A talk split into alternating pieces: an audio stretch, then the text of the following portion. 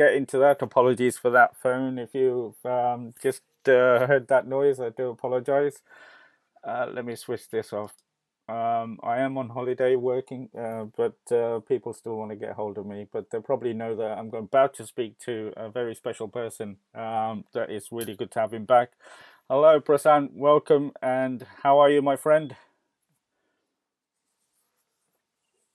Oh, I can't hear. You. Hi, Bharat. First of all, it's so good to be here again. I think it's been a long time. Can you hear me now? Yeah, yeah, loud and clear. Loud and clear. Yeah, I was just saying it's it's great to be back here. It's been a long time. Um, I think a uh, couple of bouts of illness, a few vacations, and uh, we're finally here. So good to be here. How are you doing? Yeah, really good, really good. Like I uh, said, uh, I'm on holiday at the moment, so taking a break. I was away last week in Devon, which was really, really nice for the first time in I can't remember how long, but uh, yeah, it's been good to get away from it all. But uh, you can never get away from sports and you can never get away from cricket especially. Uh, so it's good to be back talking about cricket as well. Um, how have you been for the past few weeks? Because it has been a while since we've spoken. Well to be honest it's it's it, the lord's win hasn't sunk in yet. I think uh, one of india's best wins for a long long time uh, after that australian tour that happened uh, but yeah, it's been pretty fun. I think uh, with the IPL coming up and India's tour of Sri Lanka finishing and India's tour of England starting, I think there's been a lot of cricket that's kept us occupied. Um, it's been very very fun to cover it. You know, staying at home isn't fun, but uh, to cover sports always sort of makes up for it. So it's been it's been good. Uh, it's been hectic, uh, but you can't really complain when sports is what's keeping you hectic. Yeah, and I was thinking about our show a few, from um, a few, well, probably a month or two months back when we did the top 10 moments of Indian cricket. And I thought this would certainly go into that uh, top 10. And uh, the way the Indian team was performing, we should do that sort of a top 10 every year because they are that was an outstanding performance. But we will get into that because there's a lot to catch up on. Um, and you mentioned the Sri Lanka tour, which seems a distant memory now, but I remember us talking about it quite a bit while it was going on. Uh, got affected really badly with the COVID uh, bubble being broken, and that spoiled the T20 series. But looking back, um, how do you think that tour went, and uh, any lessons learned by the Indian board, Indian selectors? Well, I think it was always going to be a matter of experimentation. Um, when they picked the squad, uh, straight away you could see that it was all about giving chances to youngsters who have done well in the IPL. Uh, I wouldn't say it went as per plan. It certainly didn't go as per plan. We didn't expect to lose 2 1 to Sri Lanka in the T20 series, um, considering how much of uh, turmoil that Sri Lanka has been. Uh, but that just goes on to uh, you know speak so much about how T20 cricket is unpredictable on, on any given day. Uh, any given team can beat another team if they're in good form, if the players you know uh, find their rhythm on that given day. And the way Wanindu Hasaranga bowled, especially in the third T20, 81 for 8 I think isn't isn't a good score by any means. Um, you know, we did have only five batsmen. People might say they didn't pick enough players, but uh, where were the players? We didn't have any players to pick from. Uh, we we had only five batsmen to play. Uh, Bhuvneshwar Kumar walking in at six seven. Kuldeep mm. Yadav, the highest scorer in that match with 23 to his name. It was a very very weird series, if I can put it that way, um, because we didn't expect to lose in the way that we did. Um, but I think that that goes on to show that uh, you know how much ever you do well in the IPL, uh, international cricket is a different ball game altogether. Um, Rahul Dravid did mention that he wanted a lot more out of his batsmen, uh, but it's a big learning curve for them. All of them were youngsters in the team, just coming off uh, maybe one or two IPL seasons. So overall, um, uh, not too disappointed, but I I definitely say that the batsmen could have applied themselves a lot better. Uh, the second T20I 132, the third T20I 81 uh, weren't exactly um, acceptable scores, if I can put it that way. But um, I think there's a lot to learn, and with the seniors back uh, for the T20 World Cup, I think it'll be something uh, great to watch out for. Yeah, it was disappointing with the T20 series because that's the main reason, you know, the, the tour was put together to give some people a chance to make it into the World Cup squad. And it was uh, disappointing and, uh, you know, sad that it got spoiled by that uh, COVID bubble being broken, and we lost so many players that would have played in that T20 series. But in the one day series, I think we dominated with this um, B team of ours against the Sri Lankan very strong team at home. Um, so that was good to see. But just a couple of players I want to mention and see what your thoughts are on whether you think they've made it into the squad. Uh, obviously, we've got the IPL, so you never know what could happen. But just based on that, um, Surya Kumar Yadav, I think most people would think should be in the squad. And what are your thoughts on Bhuvi? Yeah, I, I'm I'm not too sure about Bhuvi to be very honest because I don't think he's hit his straps yet. Uh, unfortunately for him, he won't have the IPL to prove his worth because I think um, team, I mean, the boards need to submit their final uh, squads by September 15th, and uh, September 19th is when the IPL starts. So um, that Sri Lanka series was probably his best bet. I think in the first game, or uh, one of those games, he picked up four wickets, and uh, he did look good. Um, but given the fitness concerns and given his recent uh, form in the IPL, I'm not too sure if he's going to be a sure shot pick. Um, I definitely think he will be in the squad. Um, you know, obviously, given the fact that Bumrah, Deepak Chahar, Shami are all in the ahead of the pecking order, I I'd say that uh, Bhuvi isn't uh, a sure shot pick for me. Uh, in terms of Suryakumar Yadav, I think he certainly should not only make the squad but also make the eleven. Uh, a player who's as versatile as Surya obviously deserves that um, recognition. That and obviously he scored a half century as well. He's he's been really really good for the Mumbai Indians. Uh, he can float up and down the batting order. So I think a player as good as him should certainly make the squad, and I really hope he does, and also uh, you know sort of land a spot in that uh, first eleven. And um, what about Hardik? He didn't have the best of uh, series. Um, he didn't look fit, if I can say that. Um, what do you think about his chances? Or is it simply because we are so short of um, um, all rounders of that caliber obviously, we won't mention one player who could replace him, uh, a favourite of uh, our colleague Shashwat's. Um, do you think Hardik's done enough or should be in there? Yeah, I think I think Hardik certainly making the squad uh, simply because of his exploits in the recent past. I feel um, obviously we did see him bowl uh, a, a, fair bit in the nets um, in the series, and we obviously didn't get to see much of him um, you know, obviously he didn't play the last game, and uh, you know he didn't bowl uh, much as well. But I mean, in, in terms of what he brings to the table, I think we don't have too many finishers. Um, you know, apart from Rishabh Pant and probably off late Ravindra Jadeja. Um, so I think Hardik Pandya certainly makes the squad, in my opinion. Um, the only problem there is, you know, if if we play both Rishabh Pant and Hardik Pandya in the eleven, that just means we're going to be a bowler short if Hardik Pandya can't bowl.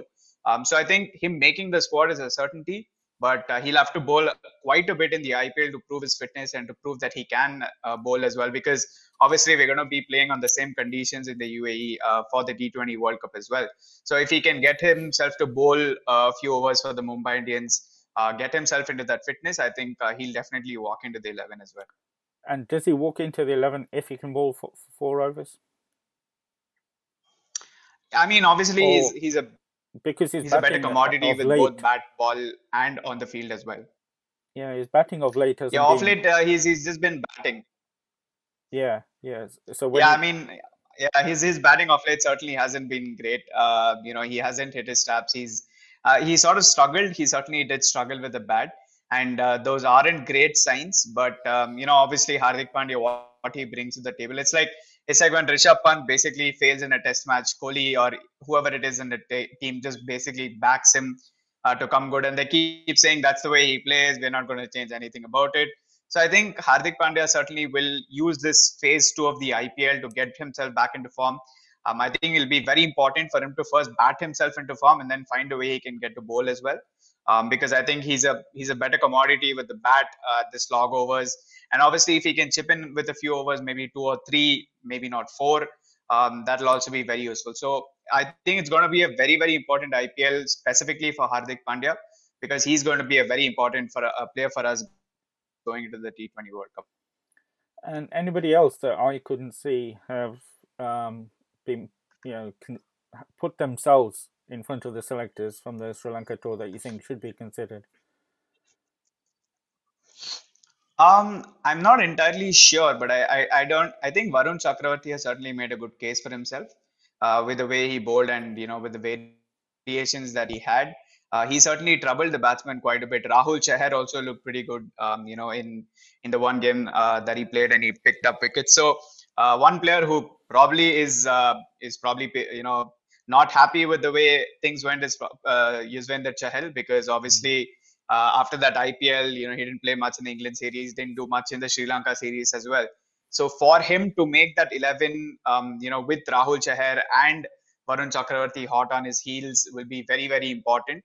Um, given that he he was underbowled in the first phase of IPL, I think it'll be interesting to see where Virat Kohli places Chahal in terms of not just RCB but overall in the Indian picture. So um, I, I think Rahul Chahar and Chakravarti have certainly made a good case for themselves.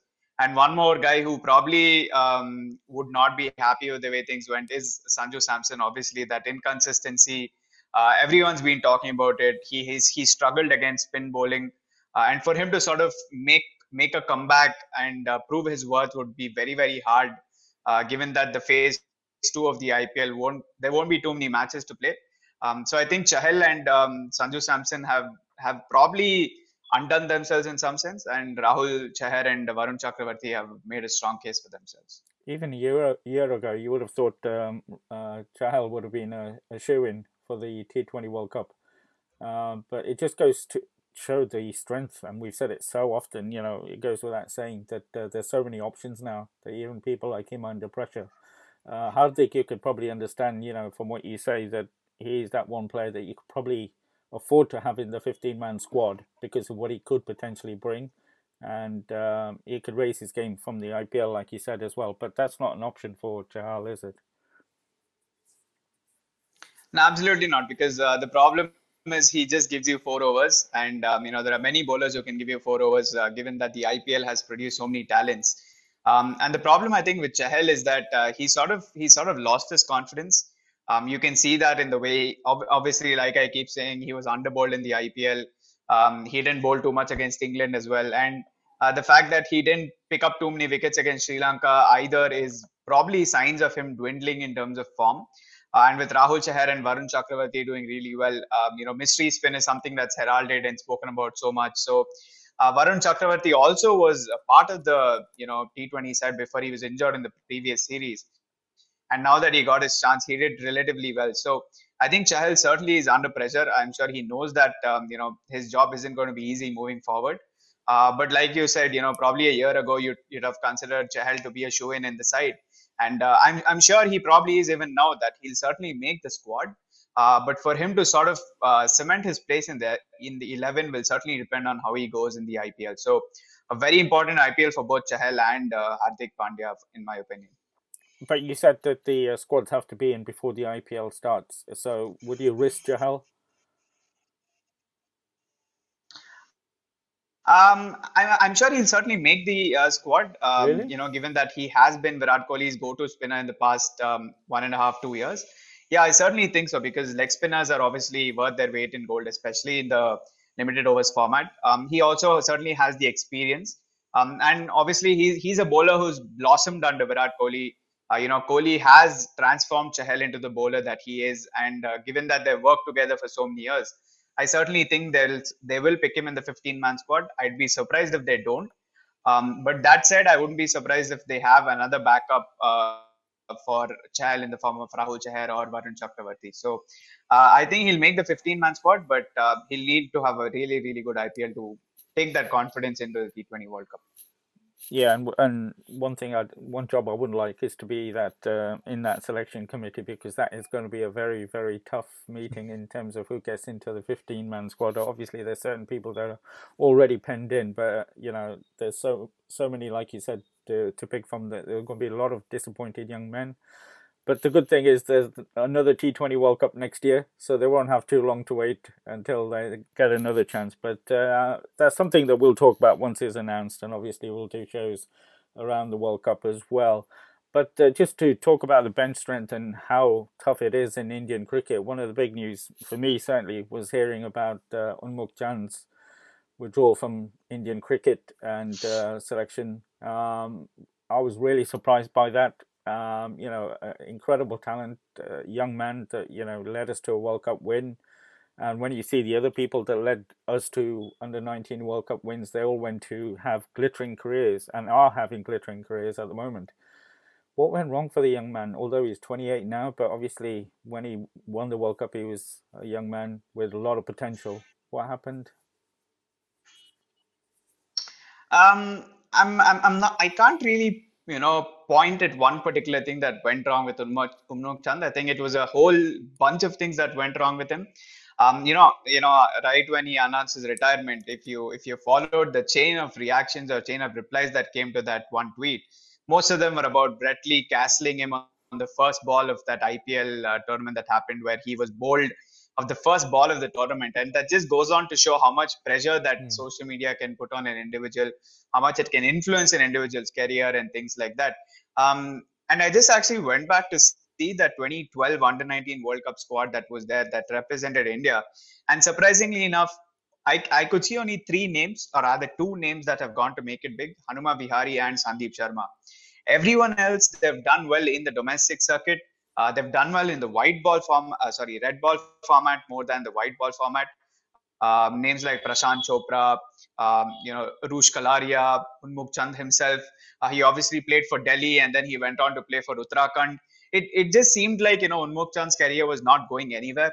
Obviously, he played for India as well, but he's been criticized so many times. I think Kapil Dev also once went on stage and famously said that uh, uh, missing out on that India A camp to attend a private seminar was not something that he uh, wanted, you know, in, in terms of a, uh, in terms of what the Indian structure was at that point in time.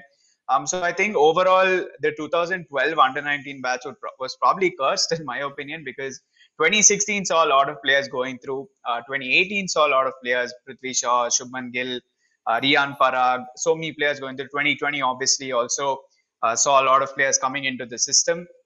Um, the, I, I think the real problem with 2012 was that by then the IPL had already become a good model. Um, in 2008, obviously the players were coming in fresh. Um, teams wanted fresh talent, so they picked almost everyone from that under 19 squad that they had. But in 2012, I think uh, four years into the IPL, teams knew what they wanted, so they didn't really pick these youngsters.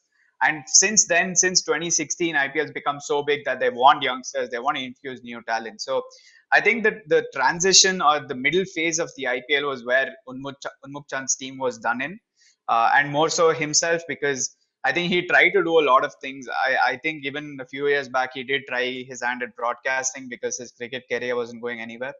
Um, he was obviously touted to be the next Virat Kohli. He certainly had the strokes. Uh, he had the reputation. He had the talent. But unfortunately, it never translated so much into white ball cricket as much as it did from red ball cricket, where he did score a couple of centuries. Um, so I think it's it's a mix of him not getting chances and the fact that uh, he probably didn't do too well in the IPL. And by then, because the IPL had become such a big deal, um, he did sort of fall into the shadows. And it also goes to show the pressure that the young people are on. Um, you know, he's still tw- 28, but he's obviously been through the mill where he's just not been able to get on top of it because he's been under pressure since winning that World Cup. Because you get an automatic tag when you do so well at a young age because you've got so many predecessors who've gone on to, even at that time, who went on to have, like I said earlier, fantastic careers that you're automatically under pressure to perform. And um, you know, you mentioned the Brett Lee ball, but it just needs a sort of different mentality. And the person that I was comparing him to in a certain way was Prithvi Shaw, in the sense that he obviously won the World Cup, but then it went, went under so much scrutiny and pressure, especially we saw what happened in Australia. But he's had the mental toughness to work it out and come back, and is in the in England at the moment. And that's the difference. You just need another level of mental toughness, don't you? Absolutely. I think Indian cricket is more about mental toughness than character, or rather, uh, the talent that you have, because the talent is obviously there. And uh, your name won't even come into discussion if you don't have the talent. So I think it, it certainly is about mental uh, mental pressure, how you handle that, how you how you prove yourself as a character, um, how you sort of manifest into a person who can uh, handle that social pressure, be it bouquets or brickbats. Uh, but I think more than that, uh, Unmukt Chand certainly didn't get as many chances as he probably should have.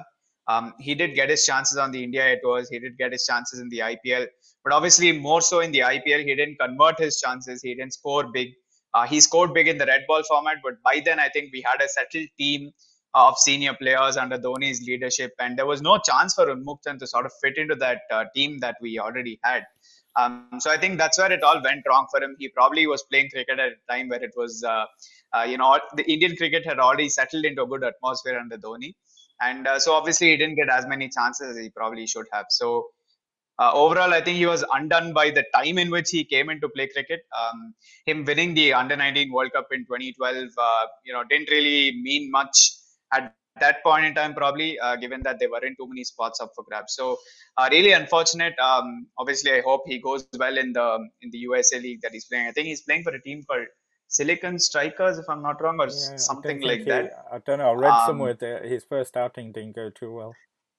Yeah, it didn't go too well there either. I hope he makes his chances count there at least because I'm sure he knows how it feels when he doesn't get it right. And do you think this is the nature of things at the moment where a young person, you know, uh, if he doesn't make it in the IPL, he, he, doesn't want to play Ranji? Do you think we've got to that stage? Because obviously, with IPL, even if you don't make the national team, you're still going to earn good living. I'm not saying Ranji, but the players don't, yeah. but it's a grind, isn't it? Ranji Trophy, state cricket is a grind compared to the IPL uh, that uh, players are going to, we're going to see more of this. That, you know, if they have a couple of bad seasons in the IPL, then don't get in the auction and don't get picked, that they're going to give up on the game? No, I think you bring up a very, very valid point. And uh, I did speak to Manpreet Goni as well, uh, you know, mm, the all rounder yeah. who played for the Chennai Super Kings. And uh, he actually retired, you know, the same day or uh, probably a few days after Yuvraj Singh retired uh, to go and play in the Global T20 League in Canada. And i did speak to him and I, I, I brought up this very point asking him you know why youngsters don't prefer to play the ranji trophy uh, why they're looking to play you know more of white ball cricket. And he said it's very simple you know why would you play five days of cricket and earn one fifth of what you're earning in the ipl or maybe even one tenth of it you know because the bcci doesn't really play pay players uh, you know, in the Ranji Trophy. They don't value, you know, their contributions in Ranji, Ranji Trophy. I think only off late this year, BCCI has actually come up with a system where they're saying that they're going to pay players 30% extra, um, 40% extra, depending on the matches and things like that. Uh, they're putting up fixed sum of money for each and every format, and I think that's the way to go forward. Um, but youngsters nowadays, obviously, I think they've realized the value of the IPL. That's what commercialism has done to cricket is that IPL is far more valued than any other format or any other domestic match. Uh, but that said, I think players need to come out of the system. Uh, you know, I, I've always been a very, very big advocate of the fact that uh, IPL cricket shouldn't be considered when you're picking a test team. And Ranji cricket should obviously be the be the sole focus because if you're picking players out of the IPL, you know, you you'd want them to play IPL like cricket. If if let's say you're picking and and that's why I was very happy that Devdutt Padikkal didn't make the trip to England simply because he isn't prepared for that sort of an atmosphere. You know, you have seen him score 400 runs in the IPL, but he's not going to give you that sort of an attacking form of cricket, or he's not going to give you that fluent form of cricket when you put him against the likes of James Anderson, Ollie Robinson, Stuart Broad in England. So you need to pick cricketers who are coming in from the grind of playing that sort of Ranji Trophy cricket uh, playing five days of te- a competitive test cricket. So um, I, I, think the times will certainly change. Um, but that said, uh, I don't think the Ranji Trophy is as high paying as it probably should be. Uh, but hopefully that changes, and you know more cricketers, more youngsters realize the value of red ball cricket as well. Yeah, and something you mentioned there, it's um, being highlighted here in England in terms of uh, selection from red ball cricket because there's no red ball cricket going on at the moment, and they're picking players from white ball cricket to play test matches, and we'll talk about that in a bit as well. Um, but yeah, it's it's a shame uh, with uh, Unmukt, and uh, you know, like I said, uh, like you said, hope he um, has sort of a career in uh, in England. Uh, he'll always be remembered for bringing that World Cup to us. So um, you know, all the best to him. but another piece of news that you know it's happening right now, and really you know really sad pictures is from a neighboring country, Afghanistan. And uh, you know the impact of what's happening there now that could have on the team. Because cricket really took off once um, the coalition forces took uh, took over Afghanistan in 2001 that's when it progressed and we found this powerhouse of cricket that's just gone leaps and bounds in 20 years no other cricket nation I don't think has progressed so quickly um, and brought so much talent at world class level. You know, it's incredible the way it's happened. What do you think that's how it's going to affect the national team? Uh, I mean, the men's and women's, uh, because obviously there's a World Cup coming. The women's team has just been reintroduced a couple of years ago. Um, it's really sad to see. Um, how do you think things will pan out there? Yeah, in terms of the women's cricket, I think it's it's going to be really really hard uh, for it to sort of get that uh, respect and get that status that it has, um, because obviously we know what um, you know what the Taliban stands for in terms of uh, women in Afghanistan.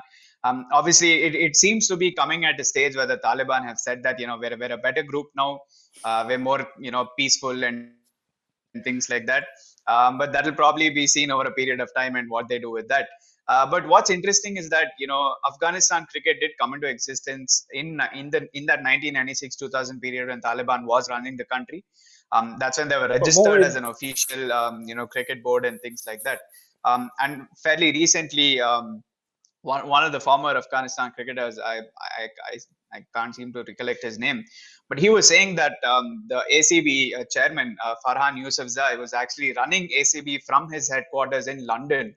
Uh, and that was something that was you know not helping the domestic structure of afghanistan. Because if you're not in the country watching the games watching how the sports happen watching how the players are developing uh, that's never going to help. And um, so he was saying that the biggest positive of taliban coming into the country uh, is that cricket will probably flourish now given that the chairman will be someone who is in afghanistan and uh, you know will be overlooking the procedure that happens uh, obviously, you know, Afghanistan has produced so many star cricketers: Rashid Khan, Mohammad Nabi, Mujibur Rahman.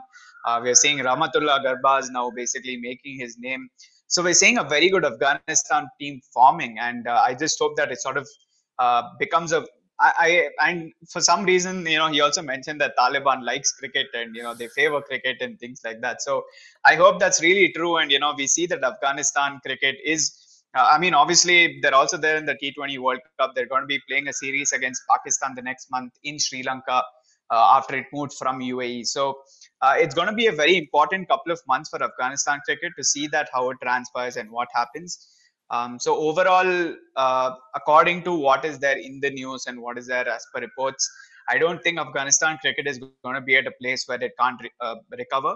Um, and in fact, it, it might actually be in a good place right now. Uh, well, it's good to hear that from you. That you, you know, you're quite optimistic in terms of the men's game. Obviously, we know what's going to happen to the women's game uh, if the track record is um, repeated. Uh, but in terms of men's team, you know, I don't think it's unfair to say they're semi-final contenders considering the talent they've got in the T20 format. Nobody will like to play them at any time of the uh, T20 World Cup, but the real test will be uh, the mental uh, uh, you know, capacity because of what's happening back home with their families and what have you. And the first test will be whether the series against Pakistan takes place uh, because it's not going to be easy for those players. I know Rashid Khan's playing in the 100 at the moment and he's got family back home and he's been talking about it.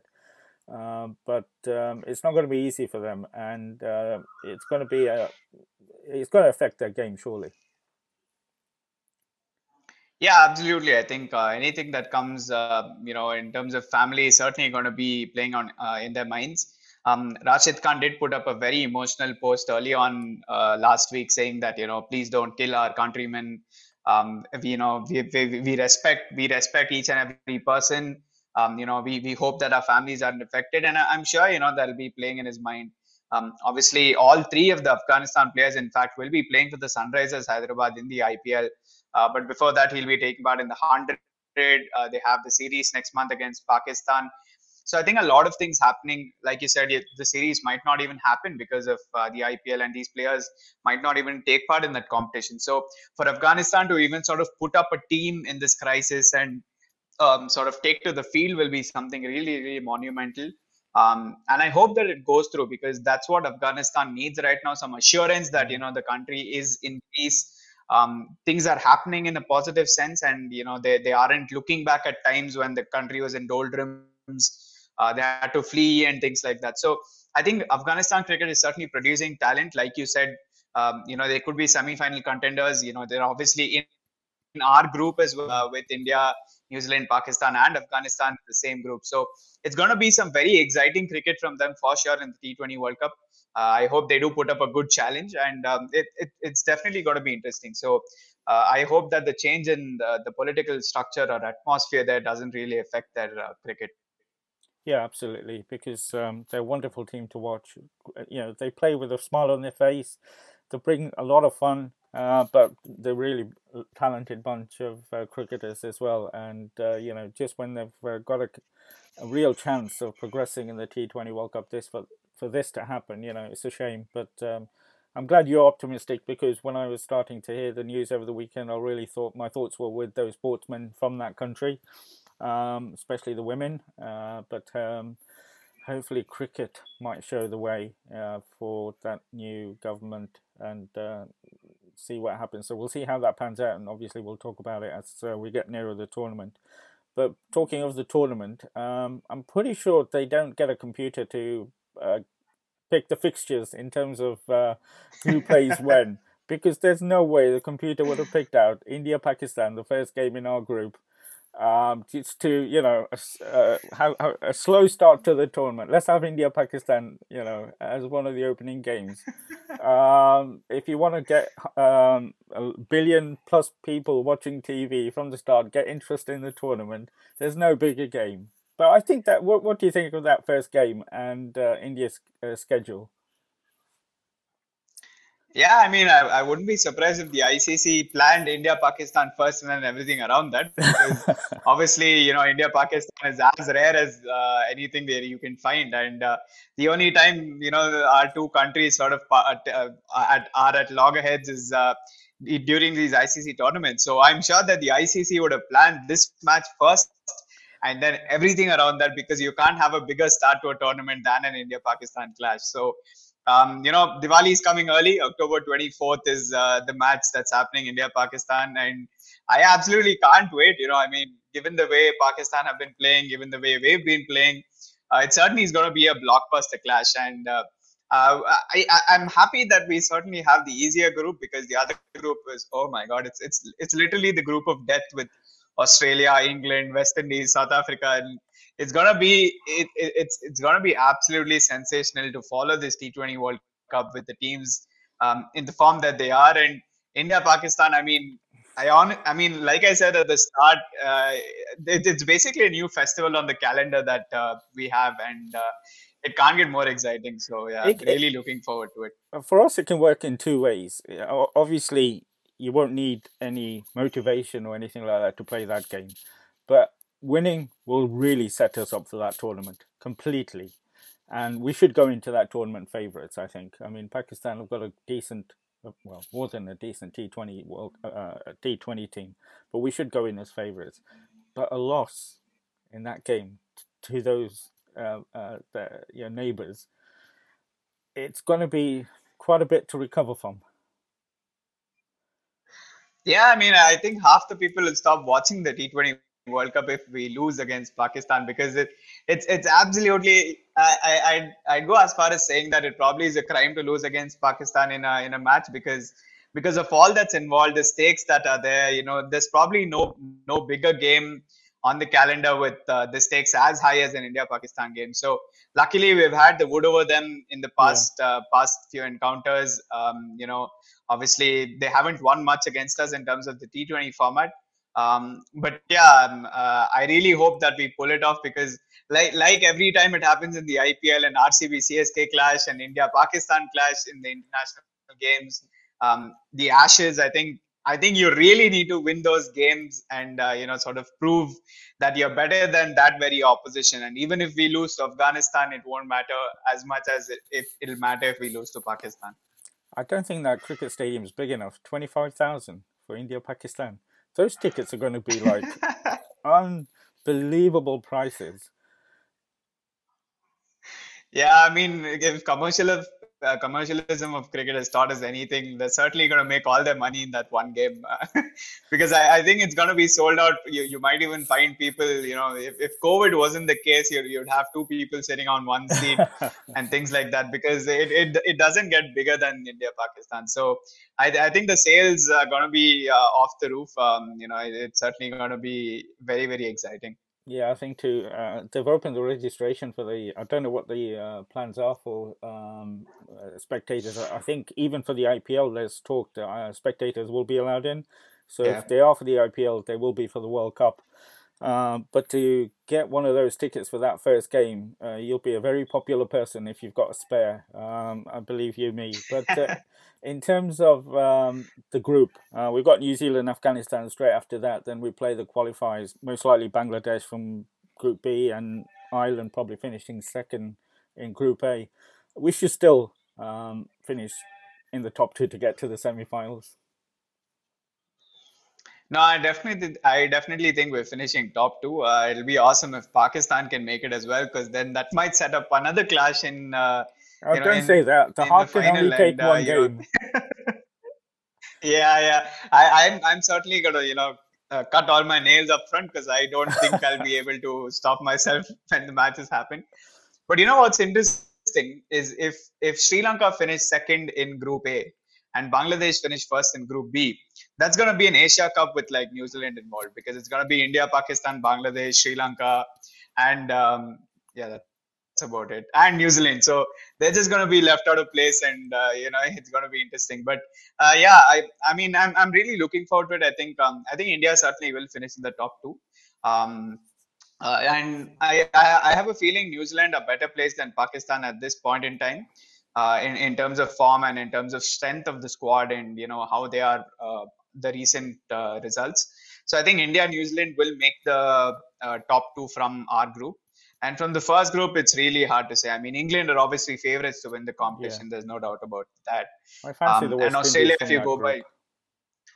Yeah, yeah. There's. A, I mean, I I think it, it's gonna be either implode or explode for West Indies because they don't know any other form of cricket.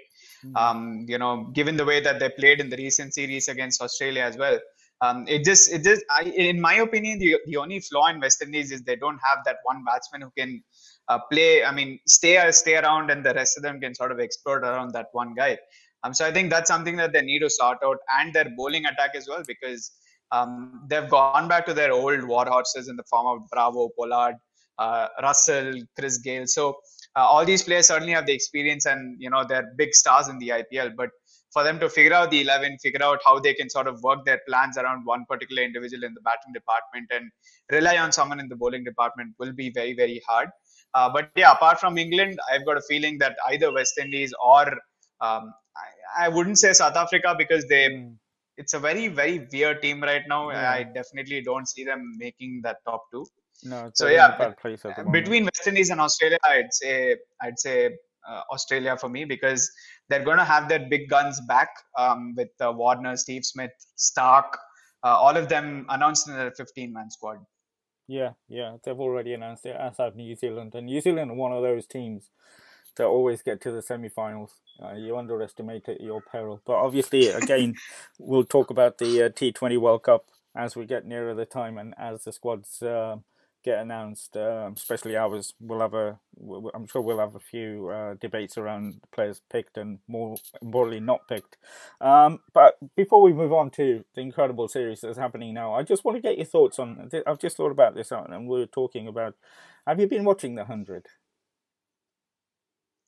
Well, I must say I haven't watched too much of it. Uh, I was very excited to watch it at the start. Um, I, I did watch a couple of matches. Uh, uh, in the both in both the women's and the men's matches. Uh, but I haven't watched too much of it. Um, I've just like followed it here and there because like players are getting picked into the England side. None of them can bat, and uh, so they're just depending on the hundred to get players in. It's I've just not watched it. I mean, I've got no investment. None of the teams are near me. I've, we've got Nottingham, but uh, you know, I've got no links to Nottingham, so why would I support them? And I'm not going to support. You know, Birmingham is the next team next to me, but uh, yeah, the crowds have been there, but I just don't see the point of the 100 because the T20 Blast used to get those sort of crowds, uh, especially the finals yeah. day. I think they, and the quarterfinals. Um, but um, maybe it's the first season, so it needs time. But um, and I just I'm not I'm not buying it at the moment. Um, maybe I mean the players.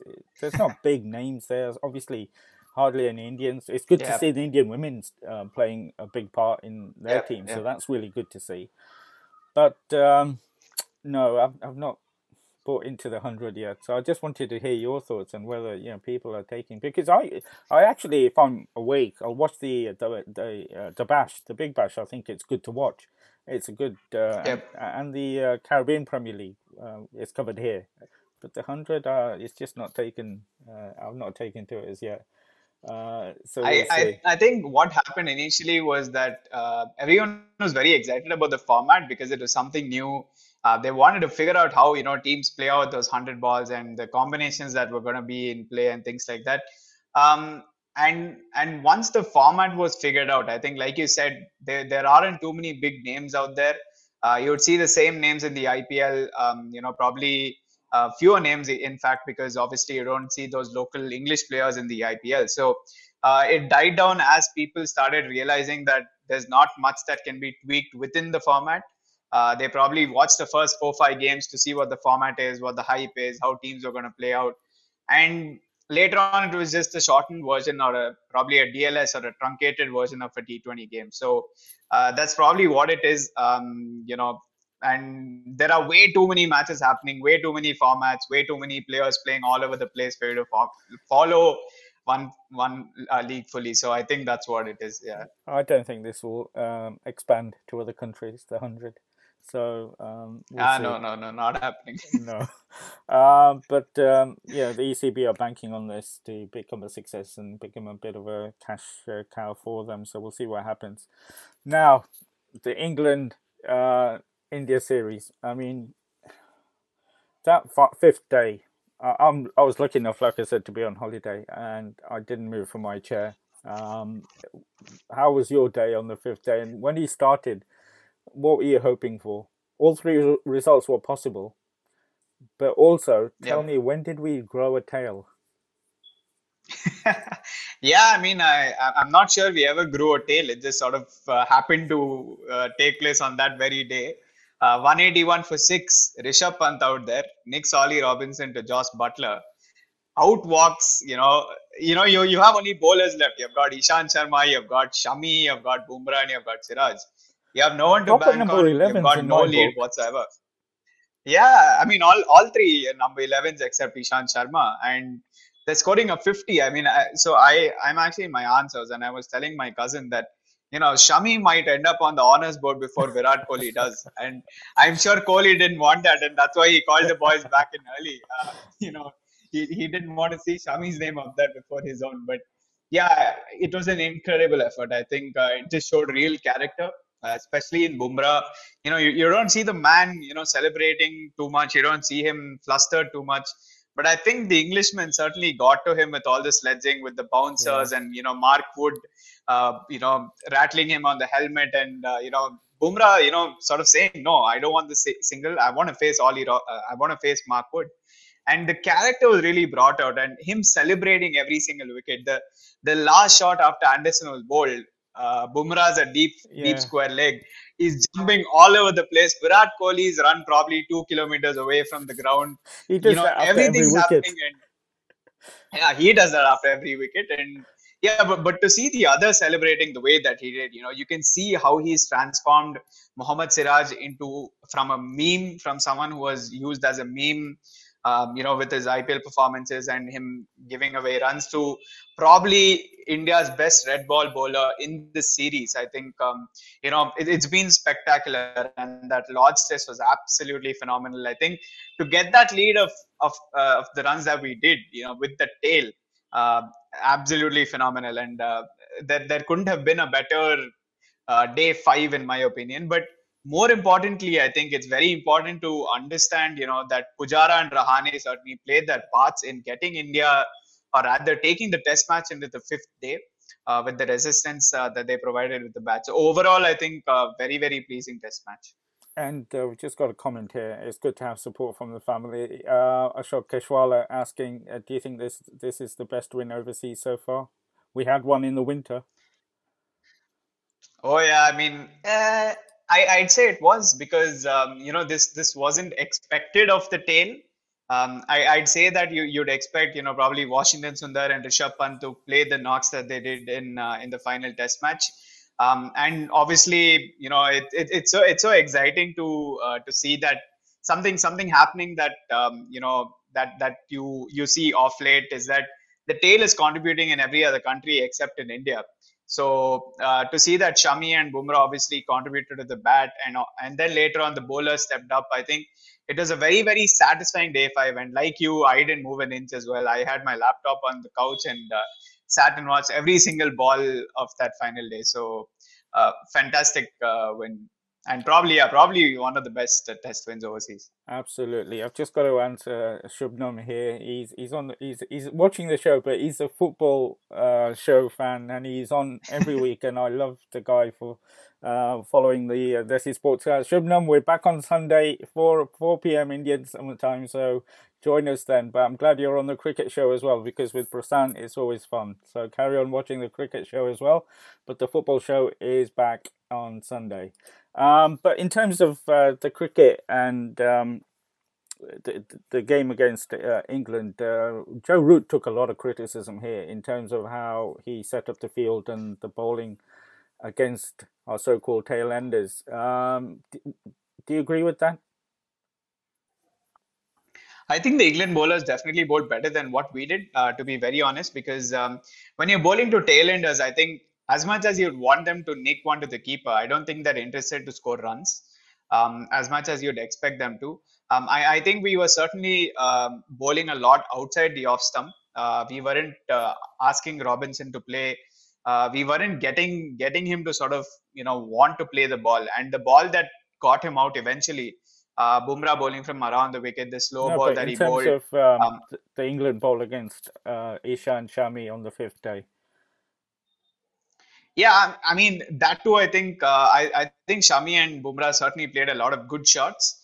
Uh, you you probably wouldn't expect that from the Indian tail, you know that especially that one cover drive that uh, Shami played. I think it was a glorious shot, mm. um, and and I, I don't I don't think they bowled too bad to be very honest. Um, it's just that uh, somehow the uh, Indian tail found uh, found a way to bat, and uh, they they were really successful at it uh, you could see that Shami was really enjoying his batting, thrashing Moeen Ali 90 meters. Uh, rather, the ball I think hit the roof and went out of the stadium even, and things like that. So I think they really enjoyed their batting. I don't think England did much wrong, in my opinion.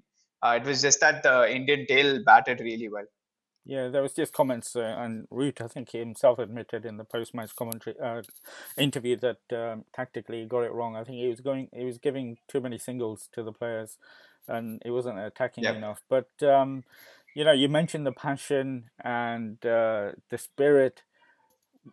Mohammad Siraj, oh man, he was pumped up, and you've seen quite a bit of Mohammad Siraj, obviously. Um, did you see that? I think that's his best bowling performance by a long way.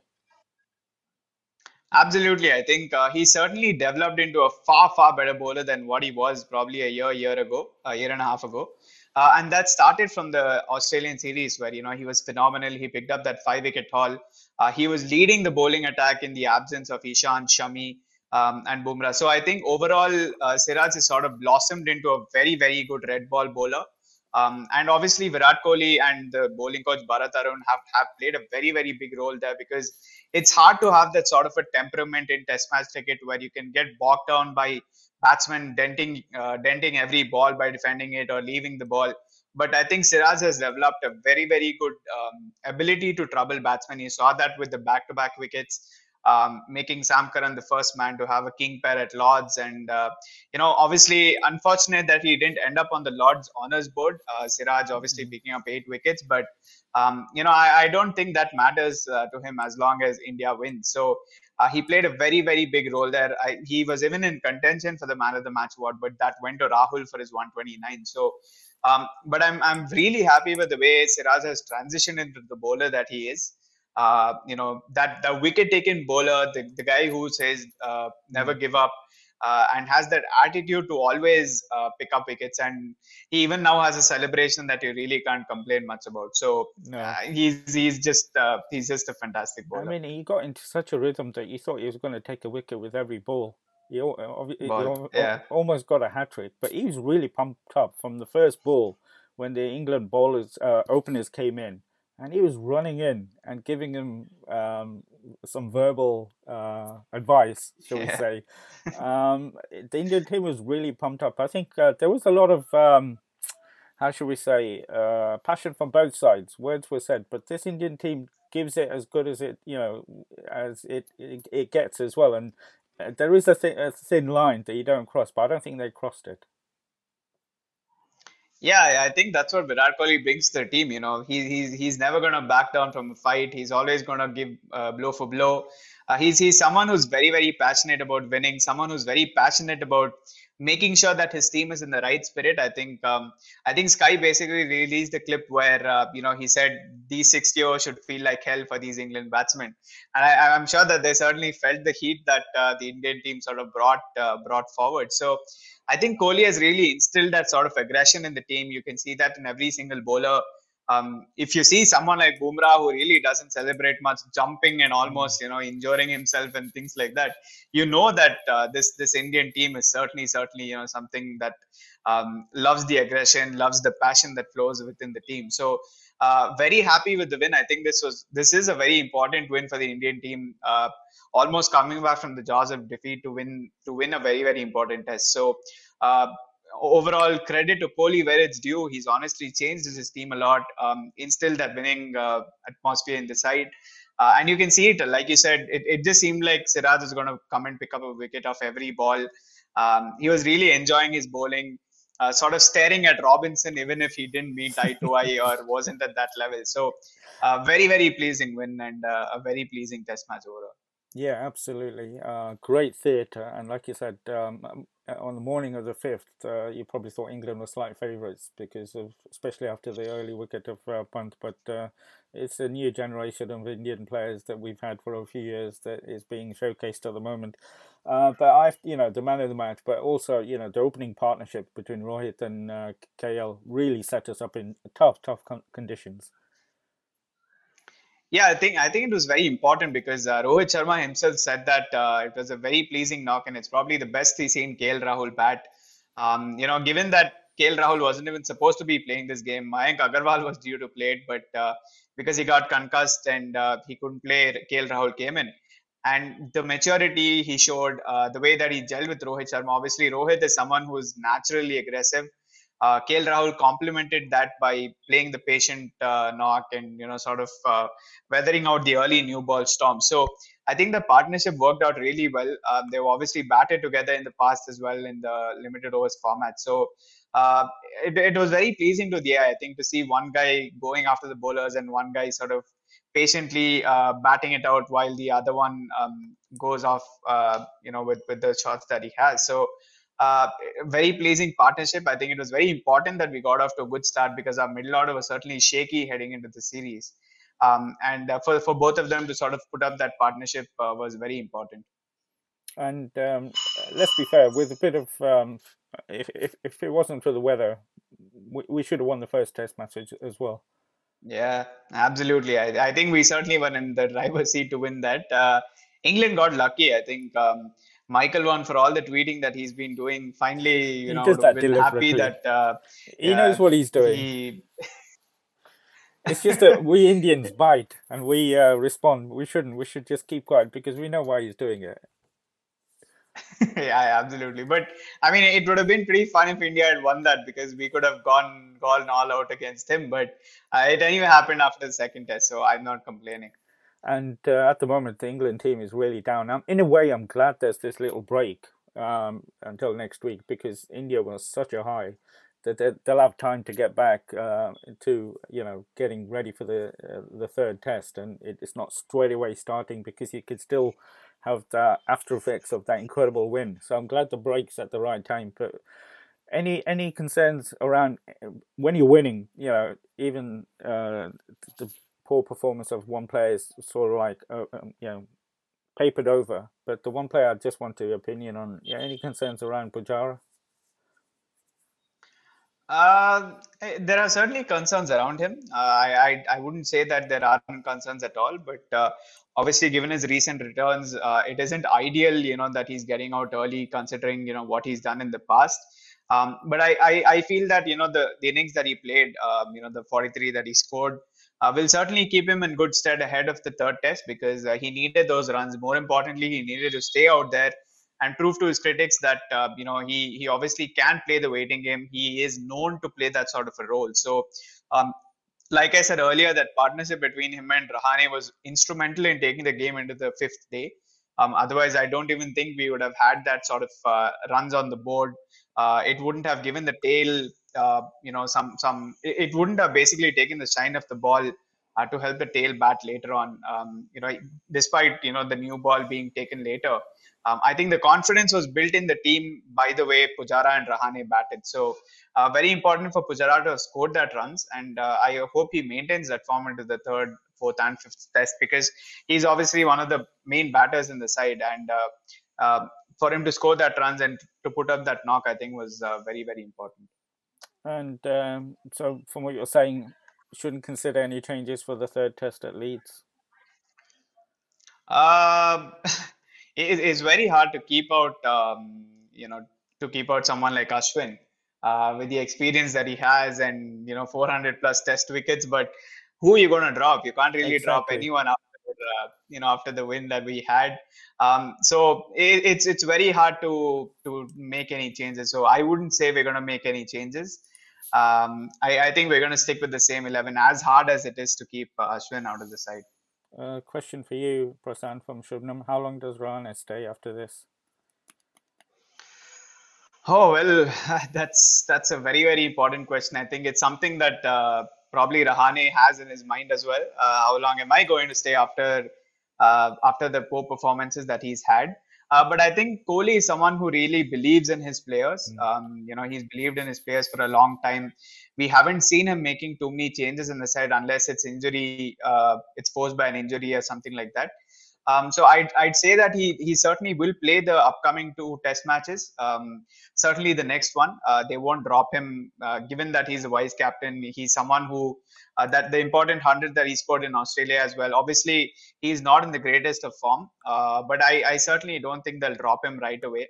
Uh, he's a very important member of that side. He's played uh, a lot of games for the country, and he's sort of he's he's that he's that sort of batsman who is going to score runs as well as defend unfortunately things haven't gone his way um, you know he, he's had a very very lean patch uh, but I think even just just like the way Pujara played an important knock in that fourth innings, he also played a very very important hand at making sure that um, you know the Indian team didn't uh, get skittled out early on. So I think that will be a confidence booster, and he'll take that into the third test, and uh, hopefully from there he scores runs and make sure that uh, he has a big impact. So I don't think he's going away anytime soon. But if he fails in the upcoming test matches, then that might sort of uh, sound the alarm bells going forward. And going forward, um, somebody said that we should be winning the next two or three. Well, so winning the next uh, this series very comfortably. I was trying to find the right word because I don't want to say we're going to win the next three test matches, but the way the England team is at the moment, especially their uh, the batting, uh, the, the, struggles they're having at opening. I mean, you've seen they brought a, uh, a white ball specialist into the Test team in Malan, uh, who's not played any Test cricket for I don't know how long, a couple of years maybe. Uh, that they're really struggling, and uh, when a team's down, you've really got to finish them off. Um, we, what are your thoughts on the rest of the series and where England are and the troubles they're having, and how well we are in terms of the confidence? I think England need to find someone else who can score runs apart from Root. That's going to be their major uh, focus. They have tried a lot of players. They, they obviously have now dropped Dom Sibley from the side. They've got in David Malan. Uh, but again, you know, how much he brings to the table in terms of white ball, uh, red ball cricket versus what he's done in white ball cricket is something that's going to be assessed very thoroughly because uh, we're seeing that the Indian bowlers are performing really well. And obviously in England, you expect bowlers to do well. Um, I think they're really missing out uh, someone like Stuart Broad who can trouble batsmen with that uh, fuller length. Sam Curran hasn't exactly uh, proved his worth, if I can put it that way. Apart from taking that wicket of Virat Kohli, uh, he obviously got a king pair. You'd expect an all-rounder to contribute a lot more than that. Um, so I, I, think in terms of a team overall, they need to find someone who can stick around, who can score runs like the way Root did. I think uh, one of the biggest positives is the way Jos Buttler took the game almost until the end uh, with eight, with nine, game. eight. Exactly, you know, for someone who's as attacking as him, uh, you know, for for someone who can score runs at such a breakneck speed, uh, for him to play so many deliveries and not score runs and rather stick around, make sure that uh, you know he plays out the overs was very very important. I think it's more than scoring runs for him to have lasted that long is going to be a big positive for England. Uh, but they certainly need to get to find a way uh, to score runs uh, for someone to score runs apart from Joe Root. And unfortunately, that's not happening in conditions which are favorable to the England team. They know the conditions, uh, and instead, the Indian team is doing that. So uh, they they certainly need to sit and figure out a way by which you know they don't they don't depend on Joe Root. Uh, and I think that's going to be the biggest challenge for them. Yeah, it is a, a, struggle because Joe Root's coming in, um, you know, after about 30 runs, they're two down. Um, they're just not getting the, the start, and then they bring a young player like Habib in, who's not played any Test cricket for I don't know how many years again, and he's under pressure already because even if he plays a third Test, which he will, because there's who else are you going to play? Um, after the yeah. duck and then the struggles he had in the second innings because he was lucky. Um, he, he stuck around for 40 odd balls, but it's just so fragile that batting order at the top. And once Root goes, the team collapses and they've got no other op- they've not got option uh, after that. So they're in a bit of trouble at the moment, England. They've got uh, quite a few headaches, and um, you know, with their main man uh, staying away from the game for you know hopefully he'll be back for the T20 World Cup. I'm not sure where else they can go for any players, but that's their problem, as they say. It's it's not our problem. but I think for us, it's it's looking good for the uh, third, fourth, and fifth test. Uh, I just put a message up. Uh, Shubnam is being kind and giving England a win. Um, he thinks England will win, but we'll win the series. Um, I'll be surprised if England win. What do you think? A test match? Yeah, no, I really don't see them winning a test um, because obviously uh, as well as the England bowlers are doing. Uh, James Anderson's probably going to be playing for the next 50 years. Uh, but they don't have that sort of a player, you know, apart from Joe Root in the batting order that they can depend on. Um, and like I said, you know, the the England conditions obviously favor the bowlers, uh, where bowlers are obviously going to enjoy the conditions a lot more. And you need batsmen to sort of weather the storm, uh, ensure that they're out there to sort of, you know, tent the bowling attacks. But that's not happening with England. They don't have anyone uh, probably Haseeb Hameed will be again sent up the order in place of Dom Sibley and he'll open Rory Burns. Um, uh, you know, someone like David Malan coming into the side in the middle order again isn't tested in the red ball format as much as he'd probably like. Uh, Ollie Pope hasn't found in the uh, a place in the side. Uh, Zak Crawley, you know, hasn't scored runs. Danny Lawrence was thrown out of the side. So uh, it's an England team that's really in confusion. Uh, they don't know their 11 yet, or I'd say that they don't know their top seven yet. Uh, and that's really unfortunate because I, I think among the players, only Joe Root, Moeen Ali, and Jos Buttler and James Anderson are certainties to start. Obviously, given there's no Stuart Broad, uh, Ollie Robinson makes the side, but the batting order really doesn't have an exoskeleton that you can depend on. So I really don't see them winning a test because they don't have the batsmen to score runs as much as they have the bowlers to take the wicket. So it's going to be very, very hard for them to uh, get to a stage where they can beat India, in my opinion. Yeah, and they're already talking about the Ashes series and not looking forward to it at all at the moment. so, uh, yeah, a few problems for England, but it's been an incredible time for Indian sport all round. You know, we were crying when we heard the national anthem when Neeraj won the gold medal. Hockey came home uh, you know, with that bronze medal and this test victory on uh, Monday. It's great time to be an Indian sports lover, as it were. So, but it's even better when I'm talking to you as well about it. So, you know, this hour has absolutely flown by. Uh, we've covered a lot of um, uh, topics, but uh, the main thing is we're back and uh, you're back, and it's good to talk to you. And um, the weekly show will hopefully continue now as uh, there is a lot more cricket to come. But uh, all I can say is thank you, Prasanth. Uh, you know, it's been really good. You stay safe, my friend, and um, no doubt we'll catch up um, next week again when there'll be another test match and more cricket to talk about. Absolutely. Thanks a lot for having me again. Uh, obviously, love uh, being on the show and chatting with you. So, thank you so much and uh, see you next week. Fantastic. And last comment goes to Shubnam, a loyal viewer and supporter. Love the Olympic show too and love this conversation. Thank you, Shubnam. It's all down to Prasen and the guests and um, supporters like you. But quick um, thank you to everybody. Thanks, Prasen. Take care, my friend. Thanks, Bharat. Cheers.